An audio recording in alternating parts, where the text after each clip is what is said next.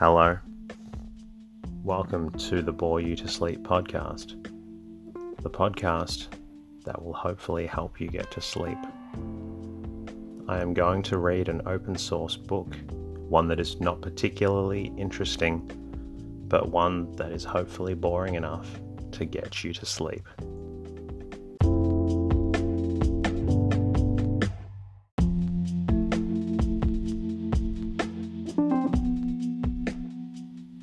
Good evening. Welcome to tonight's readings.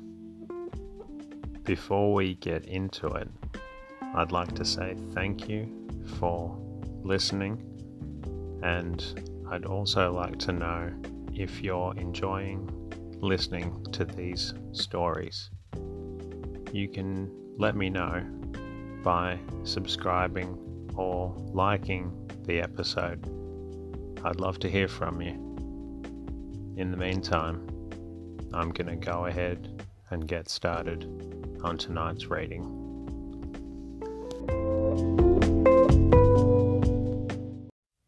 Tonight's readings are going to continue from The Awkward Age by Henry James.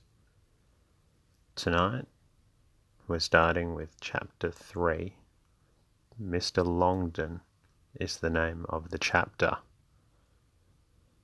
If Mitchy arrived exactly at the hour, it was quite by design and on a calculation over and above the prized little pleasure it might give him of ten minutes clear with his host, whom it rarely befell him to see alone. He had a theory of something special to go into, of a plummet to sink or a feeler to put forth.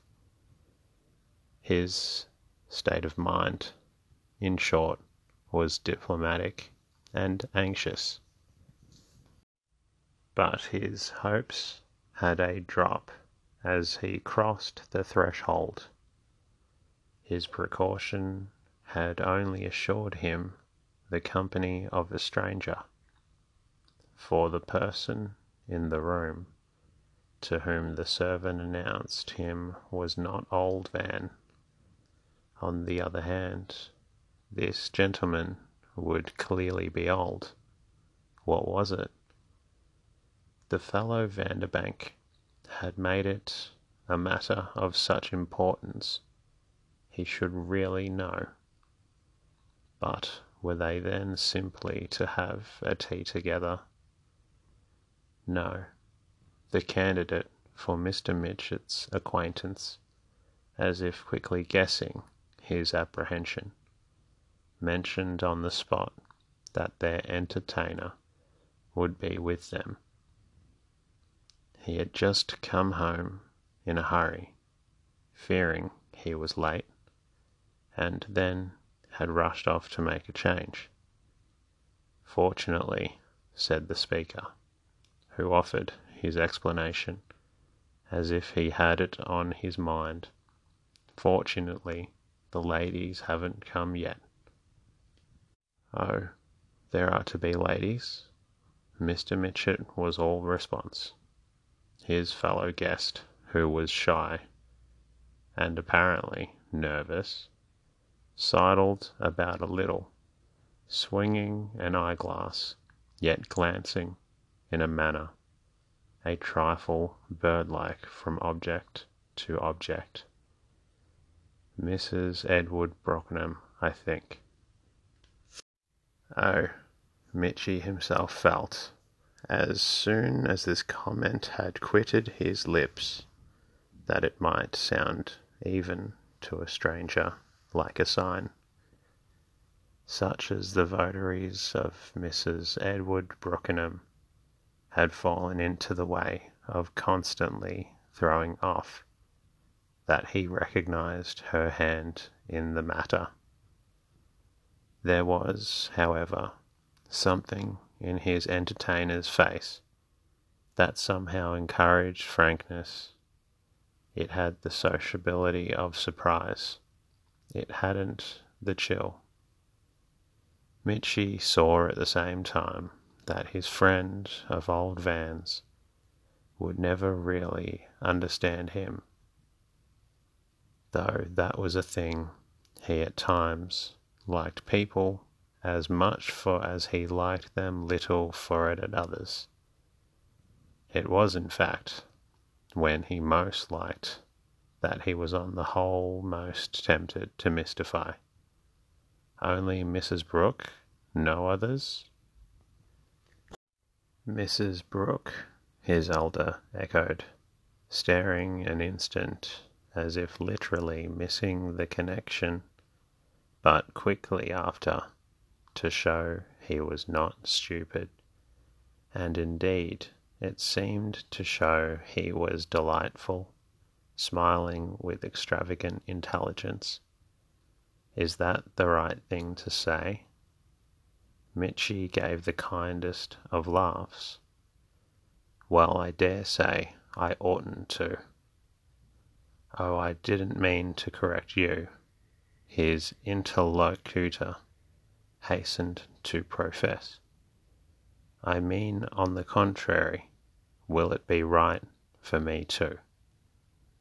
Mitchy's great goggle attentively fixed him. Try it. To her? to everyone, to her husband, oh, to Edward, Mitchy laughed again. Perfectly. And I must call him Edward. Whatever you do will be right, Mitchy returned, even though it should happen to be sometimes what I do.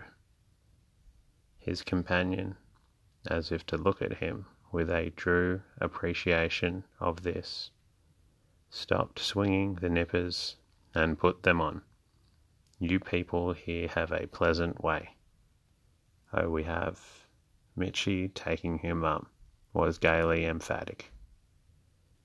He began, however, already to perceive the mystification, which in this case was to be his happy effect. Mr. Vanderbank, his victim remarked, with perhaps a shade more of reserve, has told me a great deal about you.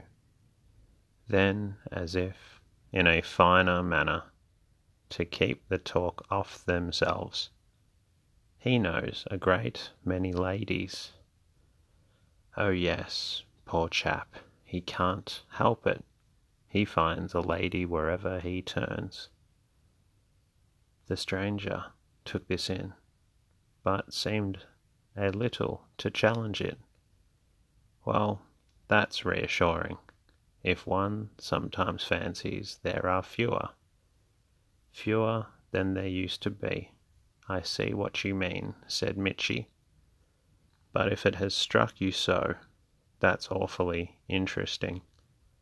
He glared and grinned and mused. I wonder. Well, we shall see. His friend seemed to not dogmatize. Shall we? Mitchy considered it again in its high suggestive light. You will. But how shall I? Then he caught himself up with a blush.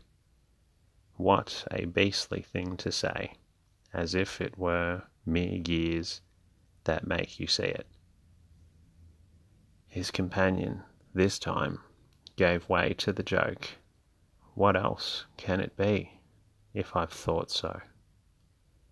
Why, it's the facts themselves, and the fine taste, and above all something, an approach to some experience of what a lady is.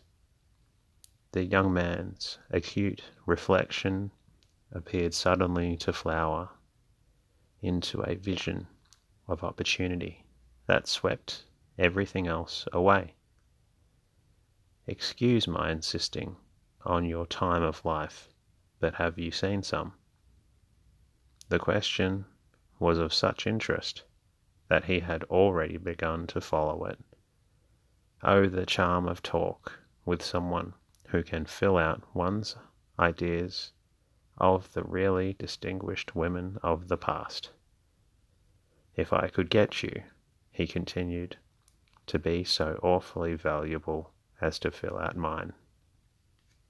His fellow visitor, on this, made in a pause a nearer approach to taking visibly his measure. Are you sure you've got an idea? Mr. Mitchett brightly thought. No, that must be why I appeal to you. And it can't therefore be for confirmation, can it? He went on. It must be for the beautiful primary hint altogether. His interlocutor began, with a shake of the eyeglass, to shift and sidle again, as if distinctly excited by the subject. But it was as if his very excitement made the poor gentleman a trifle coy. Are there no nice ones now? Oh, yes, there must be lots. In fact, I know quantities. This had the effect of pulling the stranger up. Ah, quantities, there it is. Yes, said Mitchy. Fancy the lady in her millions. Have you come up to London, wondering, as you must, about what's happening? For Vanderbank mentioned, I think that you have come up in pursuit of her. Ah, laughed the subject of Vanderbank's information. I'm afraid pursuit with me is over. Why, you're at the age, Mitchy returned, of the most exquisite form of it observation. Yes, it's a form. I seem to see that you've not waited for my age to cultivate. This was followed by a decisive handshake. I'm not an observer. I'm a hater. That only means, Mitchy explained, that you keep your observation for your likes, which is more admirable than prudent. But between my fear in the one direction and my desire in the other, he lightly added, I scarcely know how to present myself. I must study the ground. Meanwhile, has old Van told you much about me? Old Van's possible confidant, instead of immediately answering, again assumed the pince nez. Is that what you call him? In general, I think, for shortness. And also, the speaker hesitated, for self esteem. Mitchy laughed out, for veneration. Our disrespects, I think, are all tender, and we wouldn't want for the world to do to a person we don't like anything so nice as to call him, or even to call her, don't you know? His questioner had quickly looked as if he knew something pleasant and vulgar. Mitchy's gaiety deepened. That discrimination's our only austerity. You must fall in. Then what will you call me? What can we? After which, sustainingly, I'm Mitchy, our friend stated. His interlocutor looked slightly queer. I don't think I can begin. I'm Mr. Longdon. He almost blushed to articulate.